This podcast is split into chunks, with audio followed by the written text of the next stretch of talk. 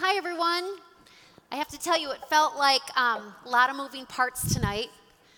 Seems like life's a little bit like that, being back from, from COVID. I'm gonna drop it here. But good to be with you tonight. And I love the part, um, this, the life of our church, when we get to welcome in a family and welcome in new members. And like Maggie referred to, we welcomed in um, a new member of our family, the Manning family. And actually, last Sunday night, there's baby Peter. Last Sunday night, Jenny was sitting in the pew here having contractions. Went home, and at about 1:15 the next morning, here comes baby Peter. And here's the family, Sarah, if you want to show. This is we had the kids for a couple days, and there's Soren and Nellie, baby Peter. But I want to look at little Nellie for a minute because I got to tell you that um, wow, it is so fun to welcome people in, but sometimes the turning of a chapter, you're closing another chapter. And this little baby Nellie, if you go to just the picture of Nellie, um, she's been on my heart all week. Because guess what? She's not the baby anymore. Her world has been tipped upside down. And I'm guessing that even though she doesn't have the cognitive ability to identify that and name that, that she's, she knows that something's different and she's not quite sure how to navigate it. She's not, can't quite find her way. And I think things have been just turned upside down a bit for her. And it reminded me that when we are welcoming wonderful things, the ordinary, the extraordinary, the hard things, whatever it is, the change, the transition, that there's also a goodbye in there. And those goodbyes sometimes are hard I was thinking about my own. Gosh, it was like it was yesterday. 1977, wasn't it? No, not really. But I remember my parents dropping me off at UW Eau Claire, go Blugolds. And there I will literally, like it was yesterday, remember standing in that parking lot, waving goodbye as their car pulled away, tears streaming down my face, thinking, I'm really excited about college and this new chapter, but I'm not quite sure if I'm going to know how to find my own way. Some kind of an oldest child, um, sheltered family, and I was, I was a little uncertain, uncertain of what was coming next. And then I was thinking about when we sent our oldest, our son Sam, off to college. And Sam, um, he was a kid who really that summer like needed to go to college. We were very much like, "Yep, buddy, you need to go. Time for you to go." And uh, the day before he left, I was standing at the kitchen sink and I looked out the window and there was a mom teaching her son, her little boy, how to ride a bike. And honestly, you guys, it like something socked me right in the gut. Like I started crying. I was all of a sudden I was like, "Oh my gosh, how did this happen? How did we get here this fast? And did we did we prepare him well enough? Is he going to be able to find his way? What is this going to turn out to be like?" Well, the next morning, um, Steve and I and the girls, we drove Sam that long ride down to St. Olaf, down in Northfield, 35 minutes from our home. And as we stood with about a couple thousand other people, families and students, we were in an auditorium and the dean was finishing up. He said, Okay, families, time to say goodbye. Time to say goodbye to your student. So we got up, and the five of us literally weeping with our arms huddled together, crying, Sam, goodbye, goodbye, we're going to miss you. And as we walked out the door, Steve turned around and with tears still in his eyes said, And we'll see you tomorrow when we bring the futon. True story.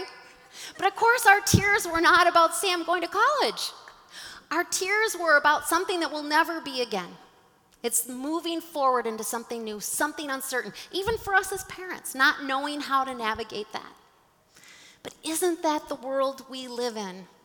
The world gets turned upside down sometimes with changes, and sometimes we feel a little bit lost, a little bit alone, maybe even a little bit abandoned before we're quite ready to handle it on our own. Well, our text tonight is Jesus's farewell discourse. Just a small part of it because it's a really, really long goodbye. But the context is this. Well, let me back up a little bit. We're in the book of John, chapter 14. The first verse in that chapter is Do not let your hearts be troubled. Now, here we are. Jesus has washed feet and broken bread, and he's even predicted who his betrayer is going to be. And these folk, his death is right around the corner. It is all of a sudden something he'd hinted at forever, and now it's imminent. These folks gathered around the upper room with him were kind of a ragtag bunch of fishermen and tax collectors, um, carpenters, the disciples of Jesus. And now he, the one who they had left everything for, the one that they had followed, the one that they had put all their hope in, he's leaving. And you think about the past few years of their life had been consumed by following Jesus. And I imagine the sense they had was how are we going to do this on our own? Like, we will be lost without our leader. What is to become of us? Feels like a very human response.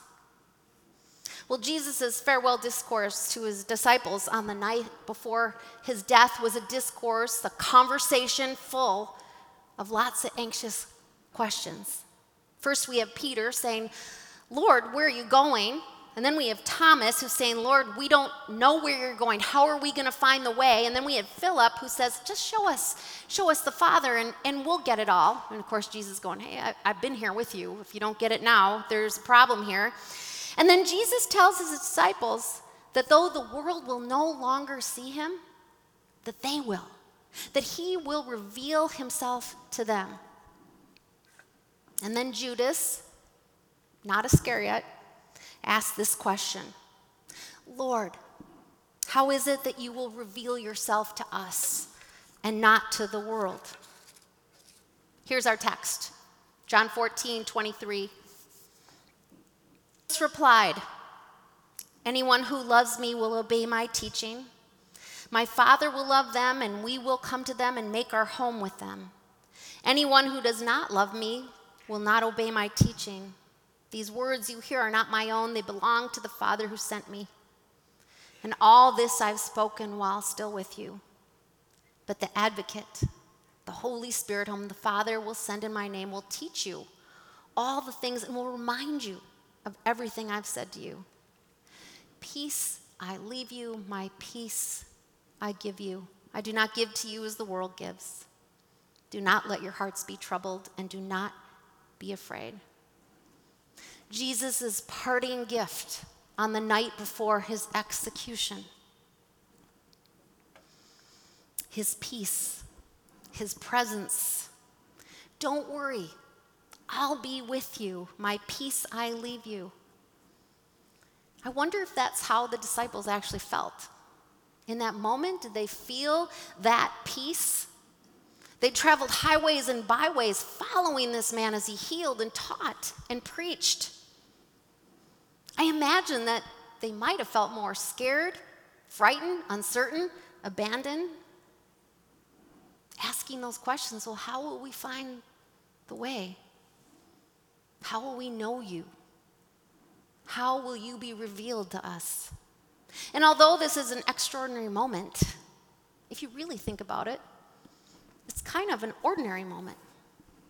The disciples are tasting one of the most human experiences possible. And living in this world, we all know, like the disciples, we face trauma and loss. And somehow we must survive, and somehow we must breathe again, even when it feels impossible. I think it's hard to get into this text without asking the question what is it that troubles your heart? Because this text isn't saying you're not going to have troubles.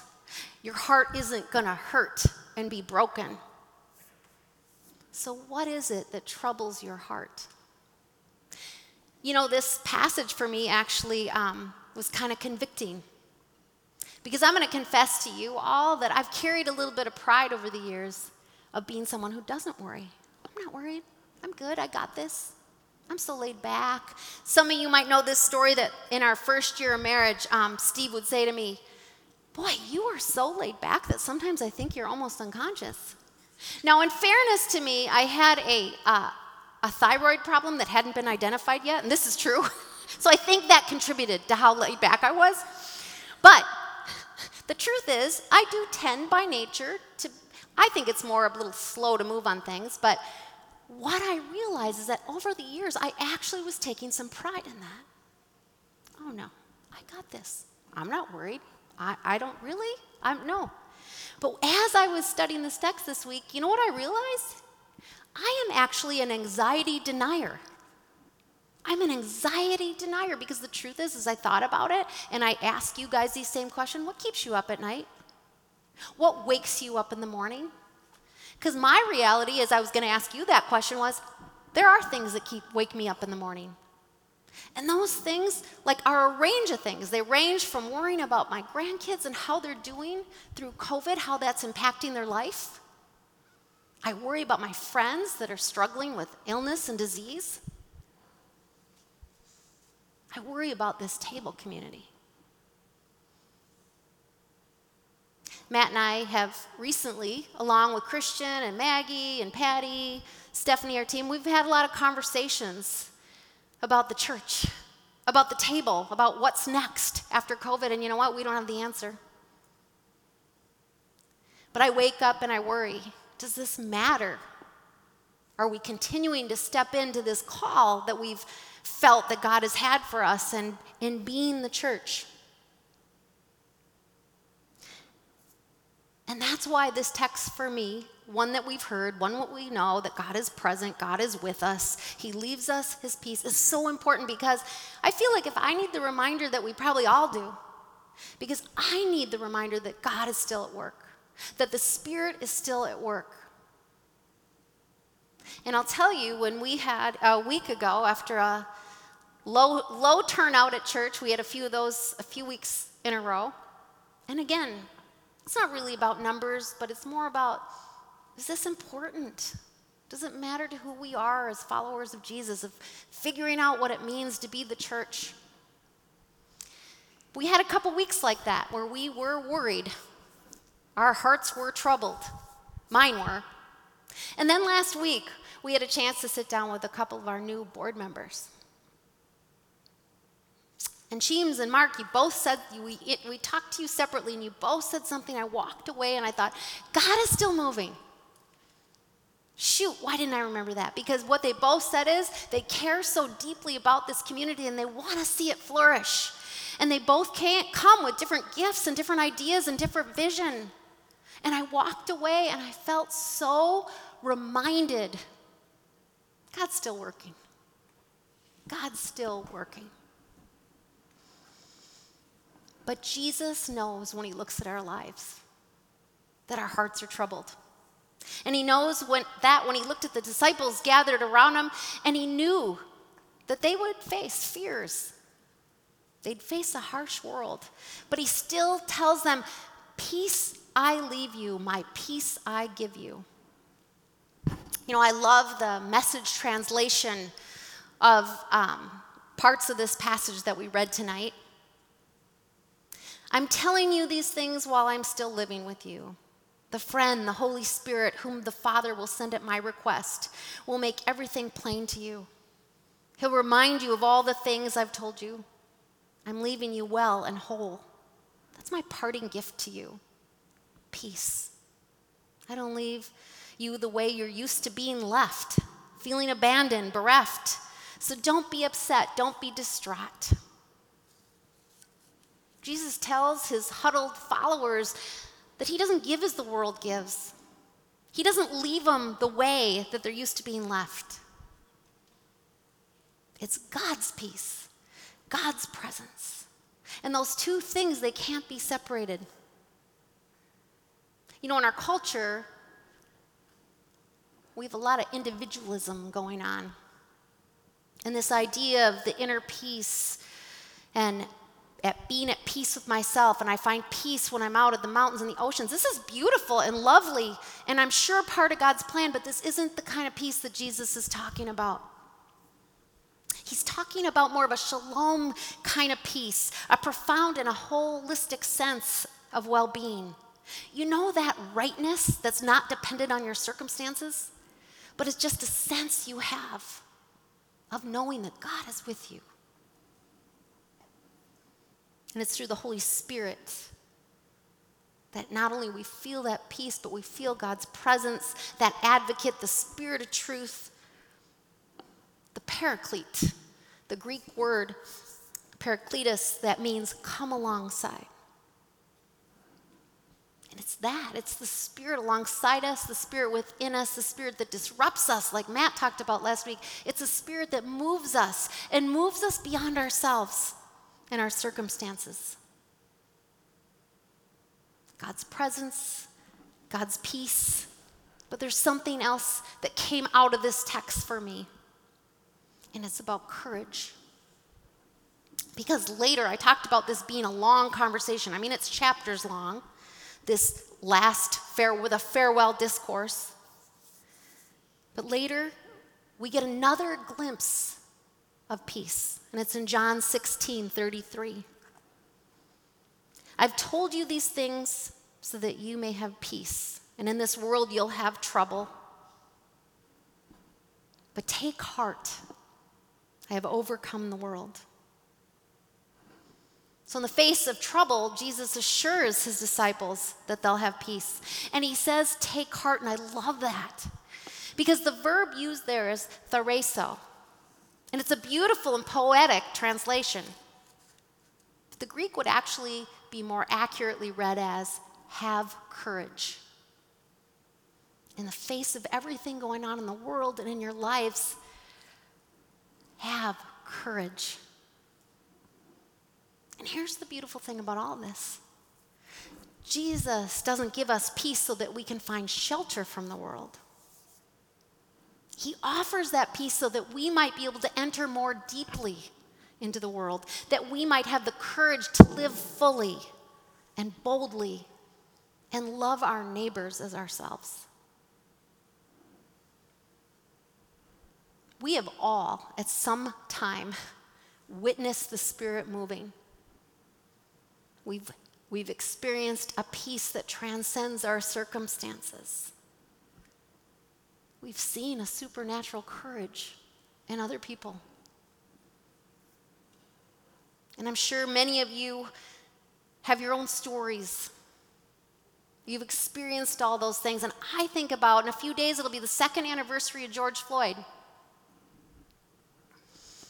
And I think about the courageous bystanders who spoke up, took video, stood strong. The courage in those that stood up and spoke out, that were at the protests, despite the tear, gra- tear gas and the rubber bullets. The Black Lives Matter protesters who dared to assert that they are too created in the image of God. The courage of a community to come together, to open our eyes, to be an ally, to clean up a city, to jump in on pop up food shelves and diaper and formula drives, despite the uncertainty and the intensity of COVID at the time. Think about the Afghan refugees and the courage it took to flee a country with nothing but what they had on their back and to enter a country where they don't speak the language and they don't know anybody.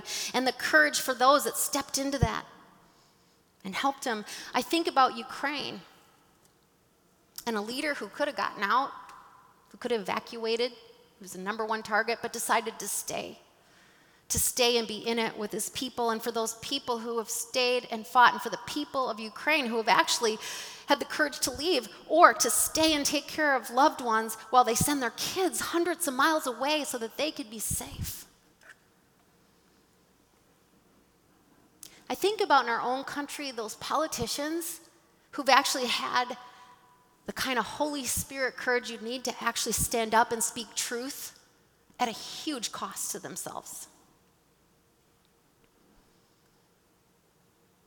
I can look at this country and our community and people in this community who have had the courage to, to persevere through COVID, whether it's in their own families or those that have been in the hospitals and taken care of people, the courage to actually do that. And I was thinking about all of you as I was writing this. I was thinking about all the, the people in this community who've had the courage to do things, the courage to work for ALS funding in the midst of your own grief and loss, the courage to live life fully during debilitating disease, the courage to come out when you're surrounded by a culture, and most often a church culture, that tells you that somehow the way you're created is not okay. The courage to challenge a system and to stand up for those in the margin. The courage to donate an organ to a stranger. The courage, the courage to take on trials and trial drugs when your own cancer is too far progressed, but you do it because it might help the next people. The courage to adopt someone into your family who's experienced trauma and hardship. The courage to name your addiction and seek sobriety. The courage to share your stories, the good, the bad, the painful, because you know it might help someone else to not feel so alone. And the courage to walk alongside people in their suffering. All those things, friends, are the work of the Spirit. And when everything around us feels like it's crumbling, here's the beauty of this passage Jesus has equipped us to keep the faith. Because here's the thing we too are those disciples gathered in the upper room. We too are the disciples that live in a difficult world, holding pain and loss and sadness. And yet, we too we are the disciples at the empty tomb. We hold hope in that Jesus, the resurrected Jesus. We have the Holy Spirit in us and with us. We have the Spirit that's always at our back. And it is the very presence of God. Breathing in peace, breathing in courage. I love that breath prayer. And I encourage you guys, I started doing it today, to take a minute or two every day. And this breath prayer is this you breathe in courage, and you breathe out love. Breathe in courage, and breathe out love. Peace I leave you, my peace I give you. I don't give as the world gives.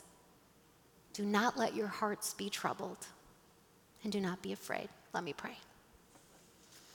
Holy and gracious God,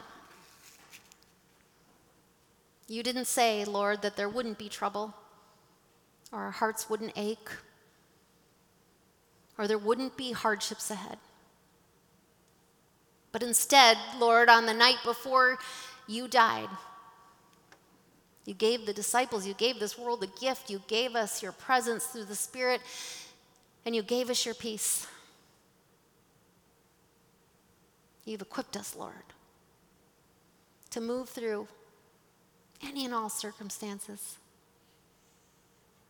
and keep the faith and hold the hope and to know, Lord, that you have us. We thank you for being a God who loves us and cares for us. We pray it in the name of Jesus. Amen. Amen. You know, I was thinking as Debbie was speaking of different um, manifestations of courage that we've seen amidst us and amidst the global community. This is the point where you can take out the bread and the wine if you, if you have it with you. Um, all of these different acts, whether you're talking about President Zelensky in Ukraine or Lenny with ALS, none of this is done through the practice of denial all of it is naming that we want peace because there is a problem. There is something that we are up against right now that overwhelms. There are questions that we don't have answers for. There are outcomes that we don't know what it will look like. We don't know how this will go. All of these choices for courage are happening in the face of insurmountable odds. The same is true for Jesus in this moment one of the things Debbie and I were talking about before is it's very easy for Christians in the church at large to come into this moment of the Last Supper scene and make it seem like Jesus was floating above the concerns of humanity. He was fully human, fully God, which means that when he was at that table, there were tears in his eyes. there was a lump in his throat. There were friends around the table who didn't know this is some one two step. He himself probably had some questions on what the one two step would look like. He didn't practice denial, though. He sensed the political tensions rising around him. He could feel the own target on his back. And he reached for the bread that was sitting at the center of the table and he lifted it up. And he said, This is my body, and it's broken for you the path that I have committed to, the, the walk that I have walked, the way that I've chosen to walk, it wasn't just a fad, it wasn't just a phase. I'm committed to the very end, come what may, because I have courage. This is my body, broken for you. Whenever you eat of this, remember me. Remember the path. In the same way, he reached for the bottle of wine that was sitting at the center of the table and he lifted it up and he said, This is my blood shed for the forgiveness of the sins the blood of the new covenant, the blood that insists that what is is not what will always be, that the hardships of today at some point will crumble into the promises of tomorrow. We cling to that as true. We don't know if it's fact, we don't know all that it is. We cling to that as true. We white knuckle that faith that insists that even in life's worst moments, the best is yet to come. That's what it means to be a community of faith. And so we take the bread and we take the wine and we remember that this is the body of Christ broken for you and that this is the blood of Christ shed for you. Will you join me now in standing in saying the prayer that Jesus himself taught us to pray? Our God, who art in heaven, Hallowed be thy name. Thy kingdom come, thy will be done, on earth as it is in heaven. Give us this day our daily bread, and forgive us our debts as we forgive our debtors. And lead us not into temptation, but deliver us from evil. For thine is the kingdom, the power, and the glory forever. Amen.